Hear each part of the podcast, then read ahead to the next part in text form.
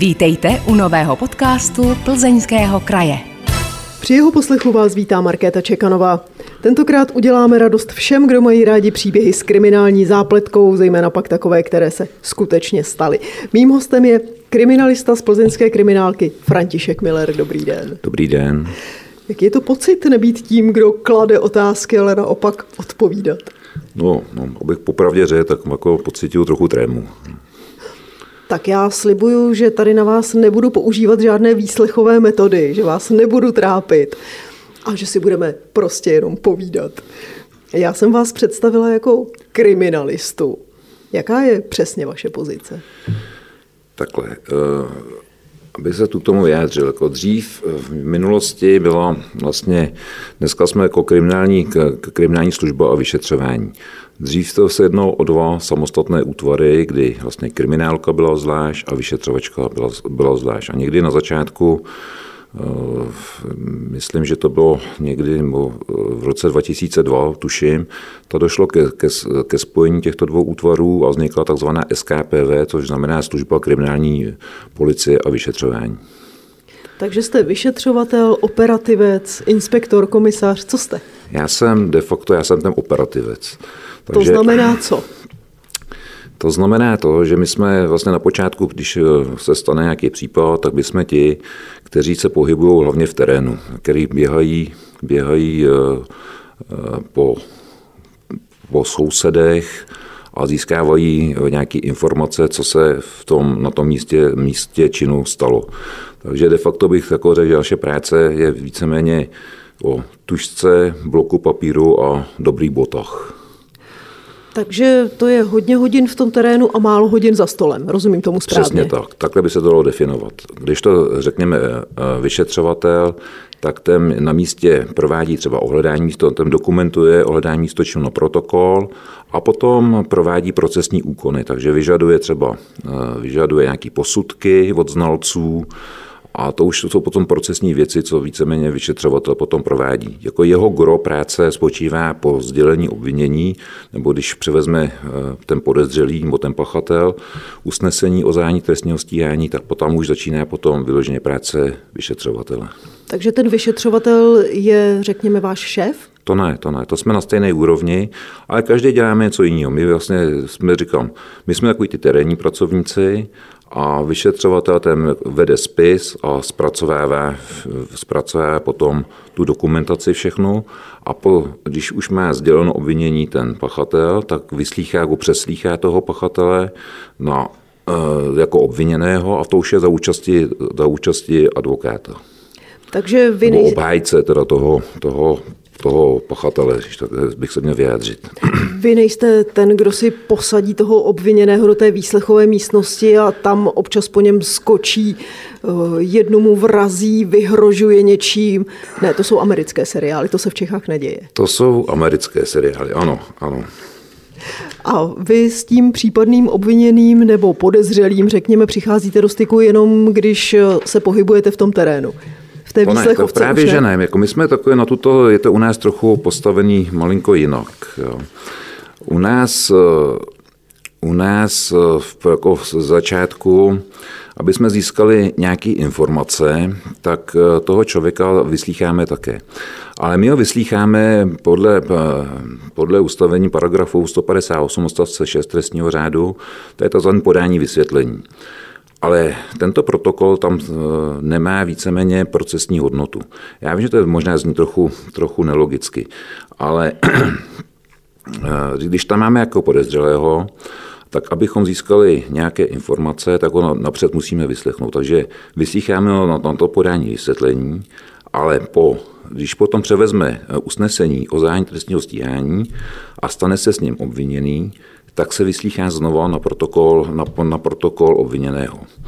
A paradoxem našeho trestního řádu je, že to, co uve při tom podání vysvětlení, tak se nedá použít nedá se to potom použít při té pozdější výpovědi jako výpovědi obviněného. Jak to? Máme tam určitého člověka, který je, kterého podezříváme, kterého podezříváme ze spáchání, řekněme, třeba i té vraždy. Musíme ho přepoučit. To poučení je prakticky na stránku a půl, to je, to je rozsáhlý poučení.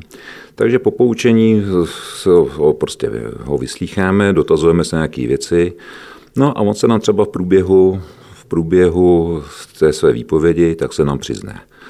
Ale i přesto, že se přizná, tak, tak tento to jeho přiznání není procesně použitelný v, v případě dalšího trestního řízení.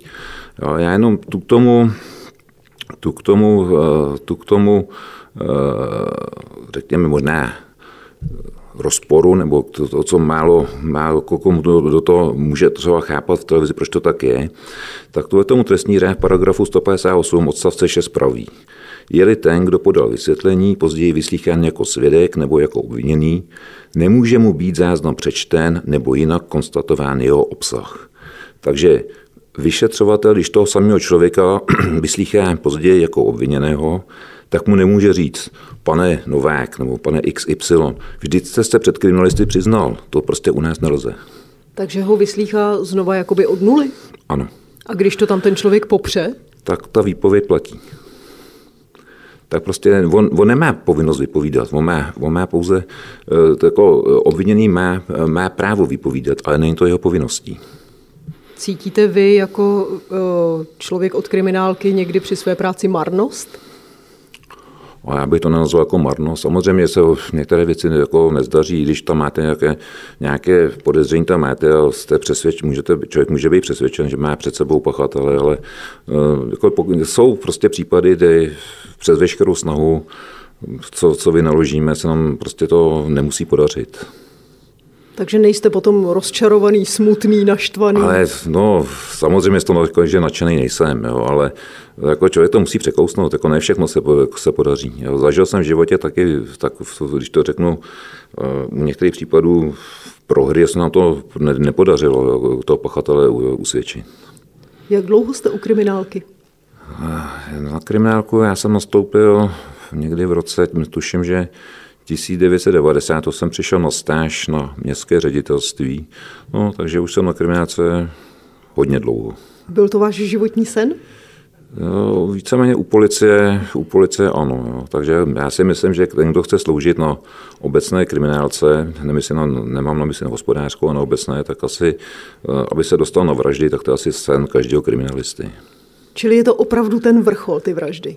Já jako si myslím, že asi nic lepšího, nebo nic zajímavý, ne lepšího, no, zajímavý, ale ano, nic, zajímavý zajímavý, výraz. Nic, nic zajímavějšího, nic zajímavějšího asi kriminalistu nemůže potkat. Opravdu je na těch vraždách něco zajímavého? No, tak, Co je na nich zajímavého?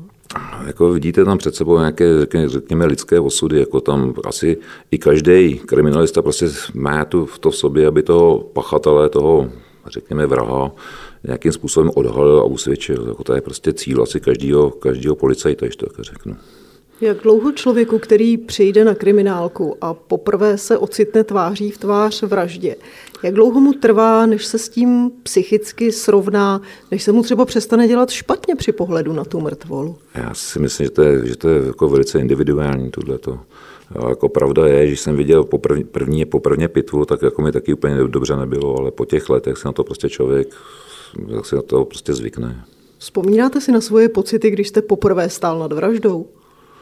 To už si asi, asi přesně nevybavím, ale částečně asi ano. Teda, jo. Jako vzpomínal jsem, jako nedávno jsme, jsem měl rozhovor s jedním, s jedním novinářem na tuto téma. To, jako, tam jsem mu uváděl, že si jako vzpomínám na svůj první případ, kdy se nám podařilo odhalit a no, posléze i usvědčit vraha.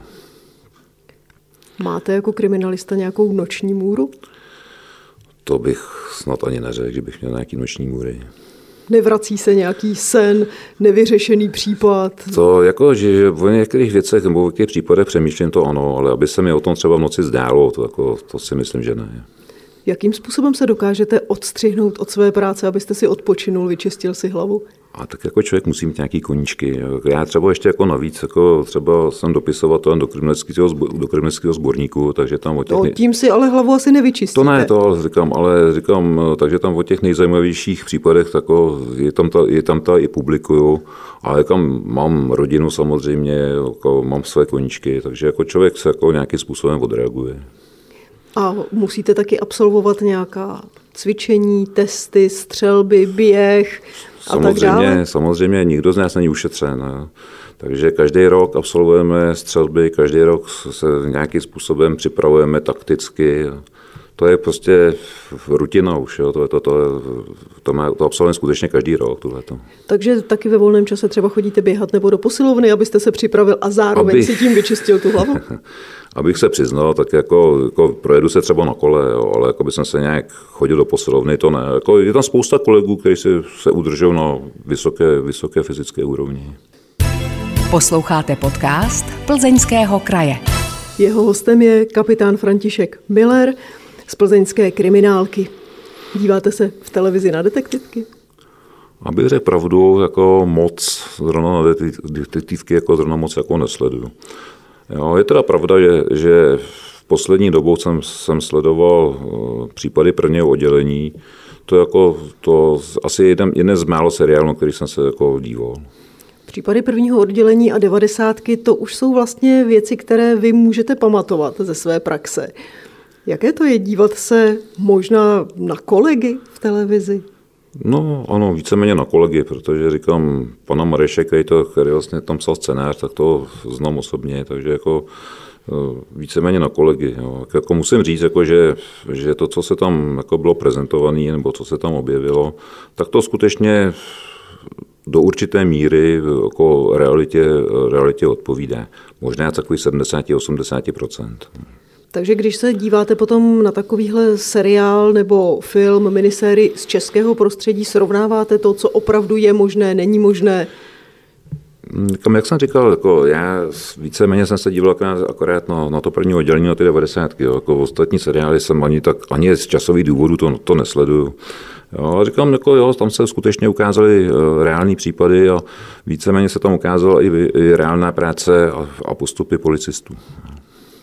Eh, jakých největších chyb se třeba autoři detektivek, ať už televizních, filmových nebo literárních, dopouští? Jaké největší nesmysly jste někdy v kriminálkách viděl nebo četl?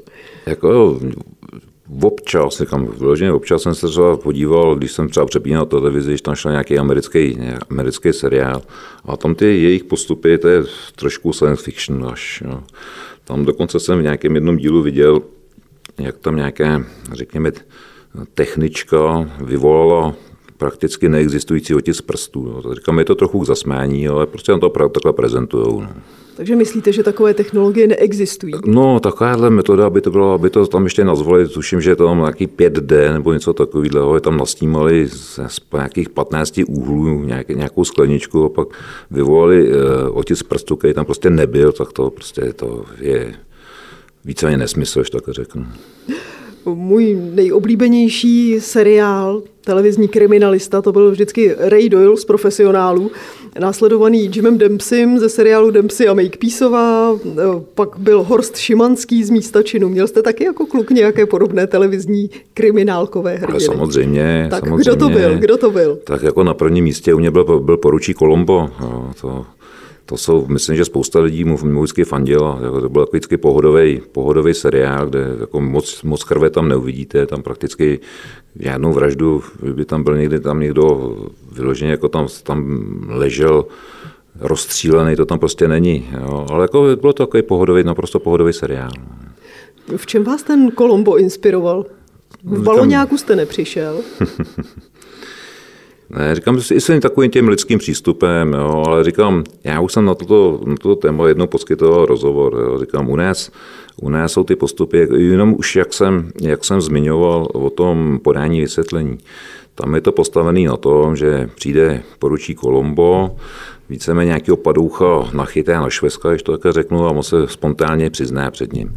Říkám, u nás, kdyby se prostě před před takovýmhle detektivem, kdyby tam stál ten pachatel přiznal, před tím, než bude zájemno trestní stíhání, tak jeho výpověď prakticky nemá žádnou váhu. Jo. Takže takovýhle, takovýmhle způsobem by u nás, u nás ani tak jako pachatele by není možno usvědčit.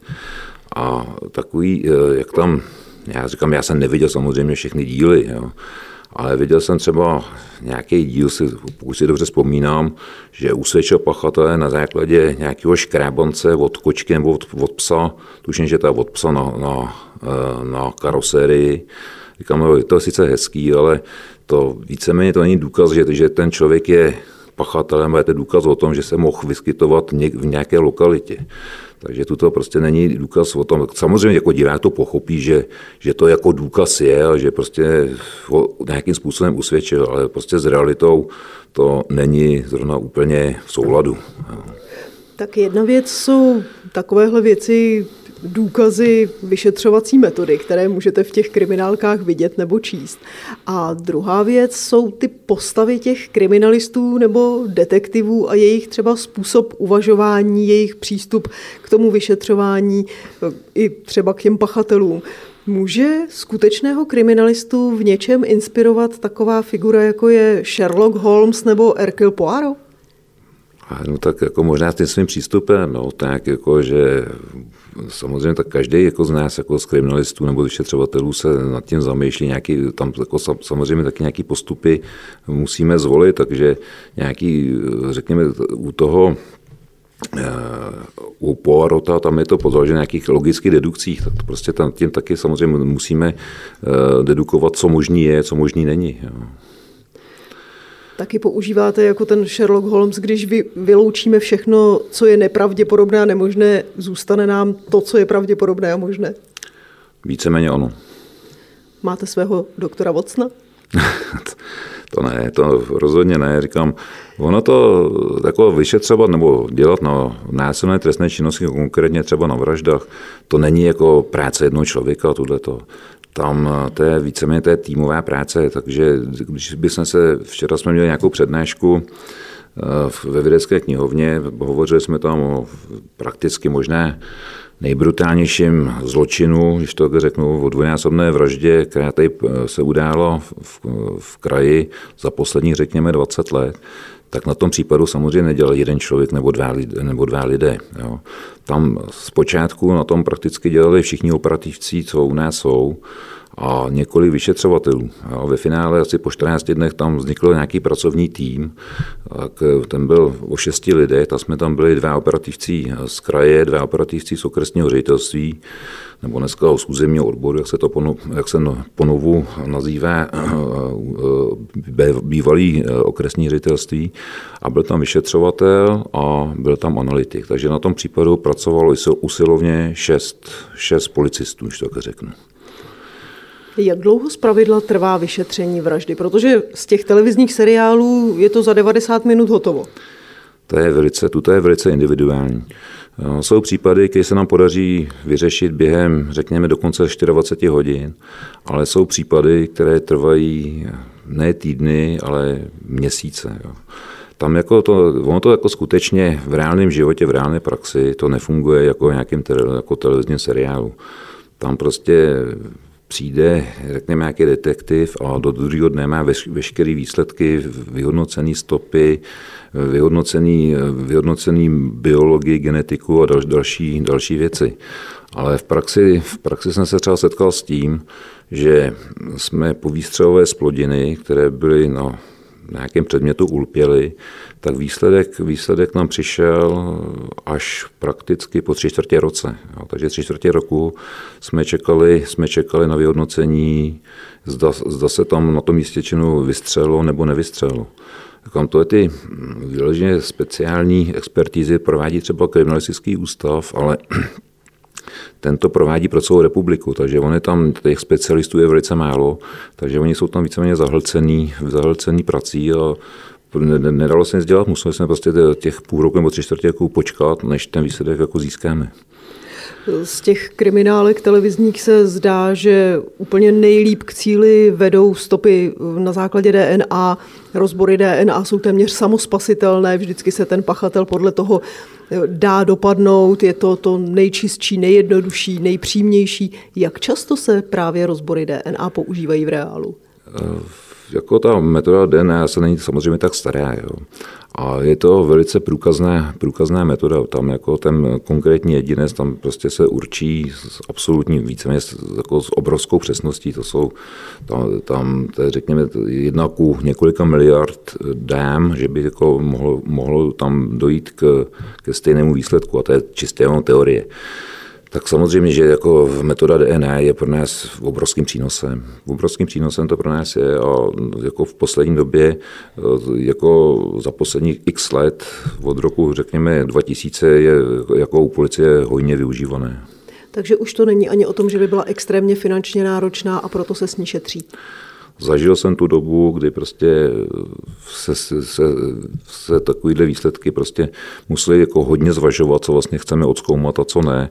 Ale dneska už je to poměrně běžně používaný. Říkám, není to zase, aby, aby se to používalo, tohleto metoda při nějakých banální trestné činnosti, ale u té závažné, tak to samozřejmě se to musí využít.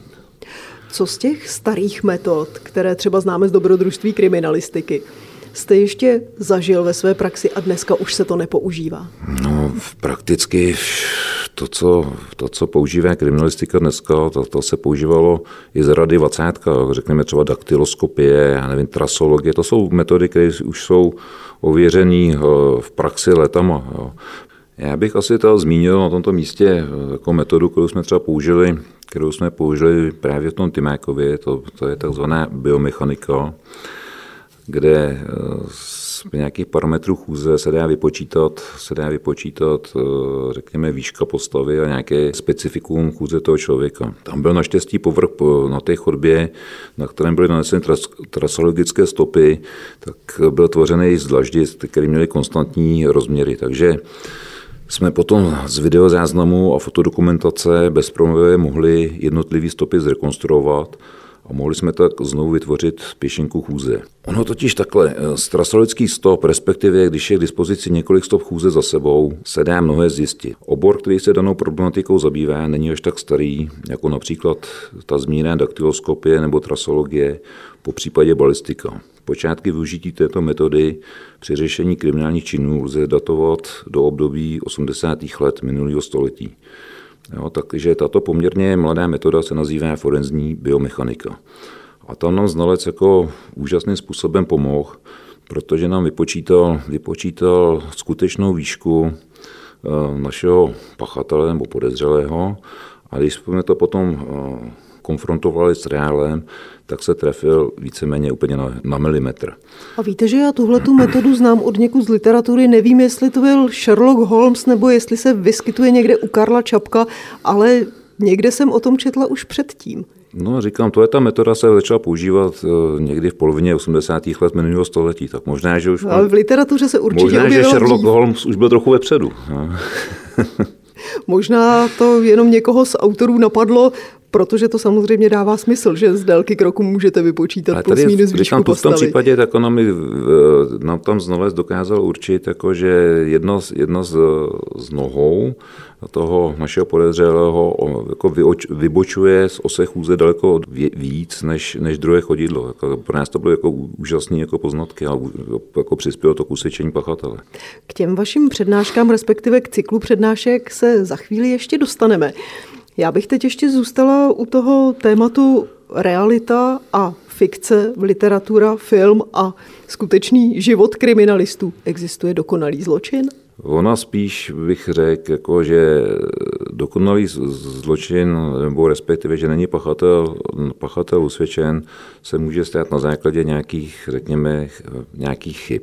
Pokud eh, se neprovede třeba ohledání místa činu kvalitně, na nějakou stopu se zapomene, tak jako samozřejmě ta šance toho pachatele, nebo odebrat stopu se, se zapomene, tak ta šance toho, toho pachatele nebo toho podezřelého stoupá. No tak se může stát nějaká procesní chyba. V případě potom vyšetřování, kdy na základě nějaký procesní chyby, nějakého pochybení procesního se může třeba některá, se třeba některá z toho stopa nebo nějaký důkaz se potom nemůže použít proti tomu pachateli, byť byl třeba zajištěn. My jsme se tady dotkli i těch nejrůznějších vědeckých metod a toho, jak věda pomáhá při vyšetřování zločinu. Přemýšlíte hodně třeba i nad psychologií těch pachatelů?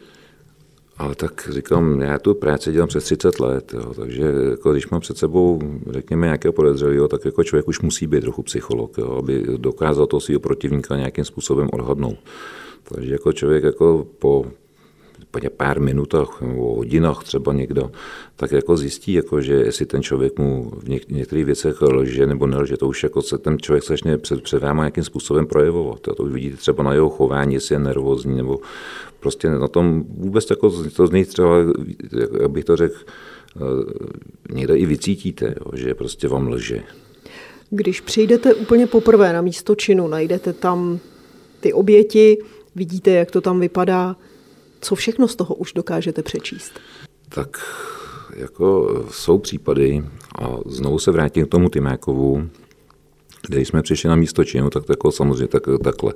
Eh, místo činu se musí nějakým způsobem napřed zajistit. Pak se to musí nějakým způsobem ty, eh, ohledat to místo, to má zadokumentovat ty stopy, takže to provádí, to provádí technici, po případě tam jsou u nás znalci, třeba biologové nebo trasologové, a je tam i třeba eh, soudní znalec jako lékař, který ohledává mrtvoly. Takže až jsou potom všechny tu ty úkony eh, skončený, aby se zajistily stopy, tak do té doby na to místo činu jako já vlastně jako nemůžu. Já tam můžu až potom, když už jsou všechny stopy ohledané. Ale říkám, tady v tom případě té dvojnásobné vraždy v Tymákově, tak jako už jenom ten samotný útok eh, vám jako má nějakou vypovídací hodnotu, když to řeknu takhle. Tam pachatel útočil především na hlavu těch obětí a v případě té paní poškozené, tak tam ten útok byl natolik brutální, to bylo skutečně natolik brutální, že to, má, že to taky o něčem vypovídalo. Jo, tak tam to si člověk říká, proč jako ten pachatel takovýmhle šíleným způsobem na tu paní zautočil tu prakticky usmrtil prvním úderem a potom, když to tělo leželo bezvádné na zemi, tak naprosto úplně zběsile sekal do krku té oběti. Tam, aby řekl pravdu, tam téměř došlo k oddělení hlavy od zbytku trupu. A tu je ten způsob, to už prostě vypovídá třeba o tom, že se tam projevila v tom jednání pachatele, řekněme, nějaká nenávist. Jo. Takže to, byl, to se dá z toho, když to, když to řeknu v uvazovkách, tak se to z toho jednání pachatele to dá, dá vypozorovat nebo vyčíst. Byla to jedna z verzí, s kterou jsme počítali, že prostě se tam projevilo v tom jednání pachatele nenávist a jak se potom ukázalo, tak ten náš odhad byl skutečně jako dobrý. A ten, ten pachatel s tou nenávistí byl z velké části motivován. Posloucháte podcast Plzeňského kraje operativcem Františkem Millerem si povídáme o práci skutečných kriminalistů i o postavách z literatury a seriálů. Už jsme se toho tady dotkli několikrát a teď konečně se k tomu dostaneme. Vy spolu s kolegyní Michálou Noskovou máte v roce 2023 svůj pořad nebo cyklus pořadů ve studijní a vědecké knihovně Plzeňského kraje, kde právě o své práci mluvíte. Několikrát jste tady zmínil případ Stymákova pro ty, kteří nebyli na té přednášce nebo vůbec se o kriminální činy na Plzeňsku nezajímají nebo o nich nevědí. Pojďme ve stručnosti říct, co to je tedy za případ, o čem jste to včera ve studijní a vědecké knihovně hovořili. Takže Včera, včera jsme měli první přednášku, já byl to šíleně nervózní z té přednášky, když jsem tam měl hovořit téměř 300, 300 posluchačům, tak jako mi to zrovna sebekriticky musím se přiznat, že mi to úplně jako dobře nešlo. Ta nervozita se prostě projevila. Jo. Takže ten pořad je o tom, o řekněme nejzajímavějších případech, které se udály, udály v plzeňském kraji za poslední, řekněme, 20 let. Respektive s Michalou jsme vybrali takový ty nejzajímavější případy, které by posluchače mohly zajímat. Takže jsme začali, začali eh, s tím případem, on je, ten případ byl velice mediálně známý z té dvojnásobné vraždy Stymákova. A jak už jsem se zmiňoval, za posledních možná těch 20 let to byl asi skutečně nej, nejbrutálnější čin tady v Plzeňském kraji. Takže co se tam stalo? Co se tam stalo? Tam se došlo k tomu, že jeden ze synů těch eh, zavražděných, jak bych to řekl, pachatel vlastně zavraždil svého otce a nevlastní matku, které žili v, někde v rodinném domku zhruba uprostřed, uprostředku obce. Takže vy jste přišli na místo činu a tam jste spatřili v tratolišti krve dvě lidská těla. Přesně tak to bylo. Říkám, tam napřed, jak jsem říkal, tam eh, napřed muselo samozřejmě dojít k tomu ohledání místa činu, potom jsme tam teprve mohli jít, když už tam vlastně technik, technik jako skončil, skončil svoji práci. A říkám, já když, jsem tam, já když jsem tam měl tu možnost tam potom přijít, tak jako skutečně ten pohled, který se mi naskyt, já, kdybych to měl nějakým způsobem vyjádřit, tak to byl skutečně pohled, to jsem zažíval takový ten pocit, jako když se díváte nějaký hororový film, ale skutečně toho nejhrubšího kalibru. A tam prostě ležel mrtvý člověk a vedle něj ležel tělo do jeho manželky, ale eh, ten útok byl takový, jak jsme včera popisovali, že eh, pachatel mířil, mířil sekerou na, na především na hlavu a to, ty těla byly natolik zdevastované, že jsme tam včera nemohli ani ukázat, eh, jak bych to řekl, jako ani, ani náznakem, prostě co se, jaká zranění způsobil. Tam jsme museli nechat rozmázno, rozmazat nebo rozkostičkovat eh, tělo, tělo té oběti, aby prostě to vůbec eh, posluchač nebo divák, aby to se na to mohl dívat. Vy jste říkal před chvílí, že tam už z těch zranění nebo z toho způsobu, jak ten pachatel naložil s těmi těly, bylo patrné, že je tam nějaká nenávist, čili osobní motiv. Takže když už přijdete takhle na to místo činu a tohle to všechno tam vidíte, proletí vám hlavou, to musel být někdo, kdo je znal, je to někdo blízký, možná někdo z rodiny?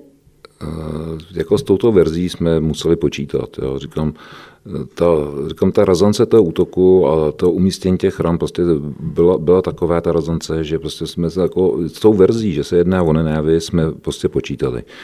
Tam jako jsme nezjistili, že by to, ten pachatel to v tom, v tom bydlišti těch poškozených eh, prohledával, hledal tam třeba cennosti. Takže jako loupežný motiv, ten tam neměl nějakou oporu ve zjištěných skutečnostech.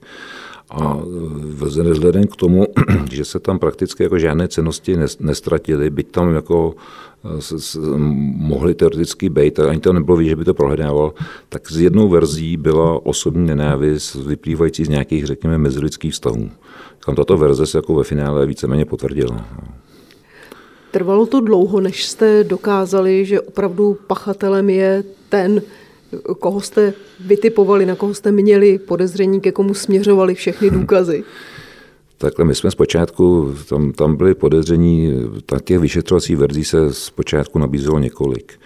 Eh, ty zavraždění manželé měli v pěstonské péči dvě dívky, takže zpočátku se naše pozornost nějakých důvodů, protože tam byl získán nějaký poznatek, že tam byly den před vraždou ty dívky spatřeny, což nám oni samozřejmě neřekli během výslechu, to, tuto nám zamlčeli, takže ten poznatek byl získán, takže napřed naše pozornost se soustředila na ty dívky, respektive na lidi, kteří s těma dívkami byli ve styku, protože velikost těch trasologických stop co pachatel zanechal na, na podlaze, tak to neodpovídalo velikosti bod eh, těch, těch dívek.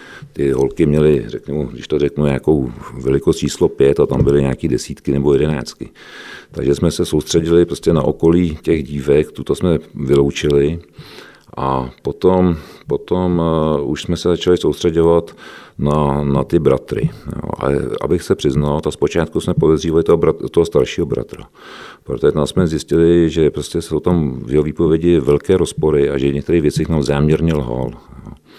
Až potom, po několika dnech, po několika dnech jsme přišli na to, že podezření víceméně se stáčí tomu mladšímu z bratrů, což byl sice, sice pachatel, ale jako podezření samo sobě nestačí. Jo. Tam musíte získat nějaké důkazy, aby to u, u, jako obstálo u soudu. Takže postupně jsme vůči tomu mladšímu bratrovi zajišťovali další a další důkazy, až nakonec jsme jich měli natolik, že jsme se rozhodli, že ho víceméně zadržíme a na základě toho z nějakého zjištění, tak potom ten z těch starších bratrů přiznal, že o tom ví, že ten jeho mladší bratr zavraždil eh, otce a nevlastní matku. A když jsme potom to předestřeli, že ten starší bratr prostě o tom už promluvil, tak na základě toho ten, těm ten mladší prostě se k tomu přiznal, popsal nám všechno, co se stalo. A ještě nám potom popsal, co udělal s nástrojem, které při té vraždě použil. To znamená třeba použil tam sekiru k usmrcení, usmrcení de facto svých rodičů. Takže nám to popsal, jak to udělal, ukázal nám, kam to místo, místo kam, ty, kam ty věci zahodil. Tam jsme skutečně ty, tu vražednou zbraň jsme tam nalezli, plus jsme tam nalezli jeho oblečení, který použil při té vraždě a boty, které měl na nohách. On se totiž mezi tím ještě i převlík. Je pro vás těžké, když si vytvoříte nějakou vyšetřovací verzi, eh, máte možná ten policejní čuch, instinkt, jak to taky známe z těch kriminálek, myslíte si, že pachatelem by mohl být ten a ten, a vy musíte ale k tomu najít ty důkazy, vy musíte tu teorii podepřít nebo vyvrátit. Je pro vás těžké odstoupit od toho svého policejního instinktu nebo těch prvotních myšlenek a jít čistě racionálně po těch důkazech? Takhle. Na začátku každého, každého případu je staveno vždycky několik vyšetřovacích verzí, který prostě přichází v úvahu. Zrovna v tomto případě bylo, byly stanoveny tuším možná čtyři vyšetřovací verze. O tom, na základě toho, co jsme zjistili, je to tam, že třeba eh, ta, ta zavražděná jako občas koketovala s nějakými cizími muži, tak pak tam byl ještě, tak to byla jedna z verzí, že to je to třeba, říkám. Pak tam měli nějaký spory se sousedama, to byla druhá verze, ale tam byly potom, jak jsme to prostě přicházeli na nějaký, nějaký poznatky, tak jedna z těch verzí byla právě na základě zjištěných skutečností, že to bude někdo z bezprostředního okolí těch, těch řekněme, zavražděných. Tam jsme získali takové poznatky, které k tomu prostě vedly. Takže ty, tyhle ty verze, takové, ty, takové ty, které už jsme postupně vylučovali, tak jsme, když to také řeknu obrazně, jsme odsunuli do pozadí a soustředili jsme si na ty nejperspektivnější verze. Jo. To, což se nakonec jako se to skutečně jako potvrdilo, že vrahem je člověk z jejich bezprostředního okolí. Jaké další případy budete představovat v rámci svého cyklu? Takže pro velkou, velkou úspěšnost jsme byli požádáni, zda bychom, zda bychom tuto přednášku na téma, na to, na to, na to co se týká toho tématu té eh, dvojnásobné vraždy nezopakovali, takže příští týden bude další přednáška, co se bude, co se bude týkat té dvojnásobné vraždy v Tymákově. Bohužel ten, ten, tento smutný příběh měl ještě, ještě další tragické pokračování, protože e, při, tém, při tom ten dvojnásobné vraždě vlastně byl pachatelem mladší z těch bratrů a o rok později jeho starší bratr zavraždil také člověka, který pro něj představoval de facto, abych to nějak nazval jako soka v lásce. Takže to bude pokračování té včerejší přednášky a pak tam budeme navazovat, tuším, že tam je vražda novorozence, kdy eh, matka bo rodička utajila to, že je těhotné a zavraždila své novorozené dítě. Potom tam bude další příběh, to je příběh jednoho mm, pána, který byl zavražděn velice brutálním způsobem, kdy pachatel mu způsobil, tuším, že 74 bodných ran. Ty rány taky směřovaly do oblasti hlavy a krku.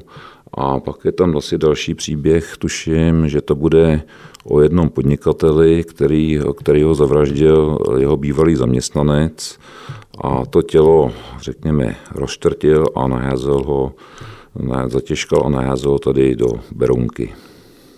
To bude opravdu velmi pestrá paleta. Včera na té první přednášce jste měli obrovský úspěch, měli jste dalo by se říct, vyprodáno. Byla plná studijní a vědecká knihovna. Já, když jsem se připravovala na tenhle rozhovor, tak jsem napsala na Facebook, že vás tady budu mít a kdo by se vás chtěl na něco zeptat, tak tady na vás mám jeden, řekněme, dotaz z pléna. Jak si kočka u hrdličku v Tymákově mohla otvírat dveře do kuchyně? Jo, je to hezký dotaz, ale takhle, já ze své vlastní zkušenosti, takže jsme taky doma měli takhle šikovnou kočku, tak vím o tom, že když, eh, ta, ta, když tak dlouho skákala prostě na tu kliku, až se jí to povedlo, povedlo uh, otevřít. Ale v tom Tymákovi to bylo trošičku, v tom měla ta kočka komplikovaný tím, že ty dveře byly zamčený. Ty se na noc právě kvůli tomu, že to ta kočka uměla si to otevřít, tak je na noc zamykaly, aby to prostě si to nedokázalo ty dveře otevřít.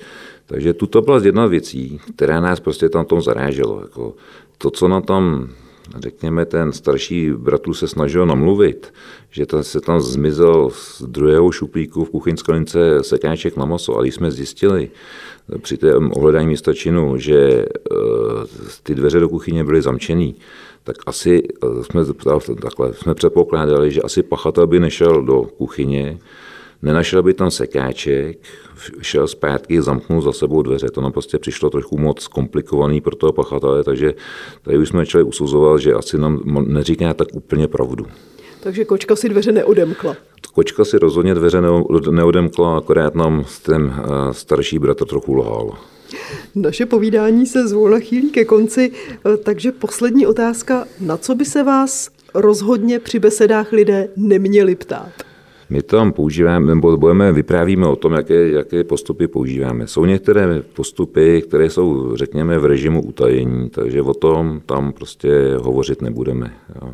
Takže berte to všechno trošičku s rezervou. Úplně všechno vám kriminalisté na přednáškách neprozradí, protože by vám třeba dali návod, jak spáchat dokonalý zločin a při příštím povídání už bychom si tady s operativcem Františkem Millerem povídali o tom, že dokonalý zločin existuje. Já vám moc krát děkuji, že jste si našel čas a přišel jste k nám do podcastu Plzeňského kraje. Mám vám přát, aby bylo co nejméně případů a měl jste co nejméně práce, nebo naopak? A tak rozhodně, aby bylo co nejméně, neméně vražd. To, to, jako co jiného by si člověk mohl přát. Co byste potom dělal? A ty práce je dost, tam máme ještě, nejsou jenom vraždy. Jo. Řešíme třeba vydírání, řešíme, řešíme třeba i loupeže, kam, kam já třeba s kolegou jsme konkrétně třeba na vraždách, ale jsou tam problematiky, které řeší, řeší eh, jinou kriminální činnost jako násilného charakteru. Vážení posluchači, pokud znáte ve svém okolí někoho podobně zajímavého, koho bychom měli pozvat jako hosta do podcastu, dejte nám o něm vědět. Podcasty zavináč plzeňský pomlčka kraj.cz. To je e-mailová adresa, kde se na vaše typy těší Markéta Čekanová. Díky za to, že jste poslouchali tento podcast. Připomínáme, že všechny podcasty Plzeňského kraje najdete také na stránkách Plzeňského kraje www.plzeňský-kraj.cz, na krajském Facebooku, YouTube nebo v Spotify, Apple podcastech a podcastech Google. Aby vám neutekly další díly, nezapomeňte nás sledovat nebo si přihlásit odběr, ať už nás sledujete nebo posloucháte kdekoliv. Těšíme se v příštím dílu naslyšenou.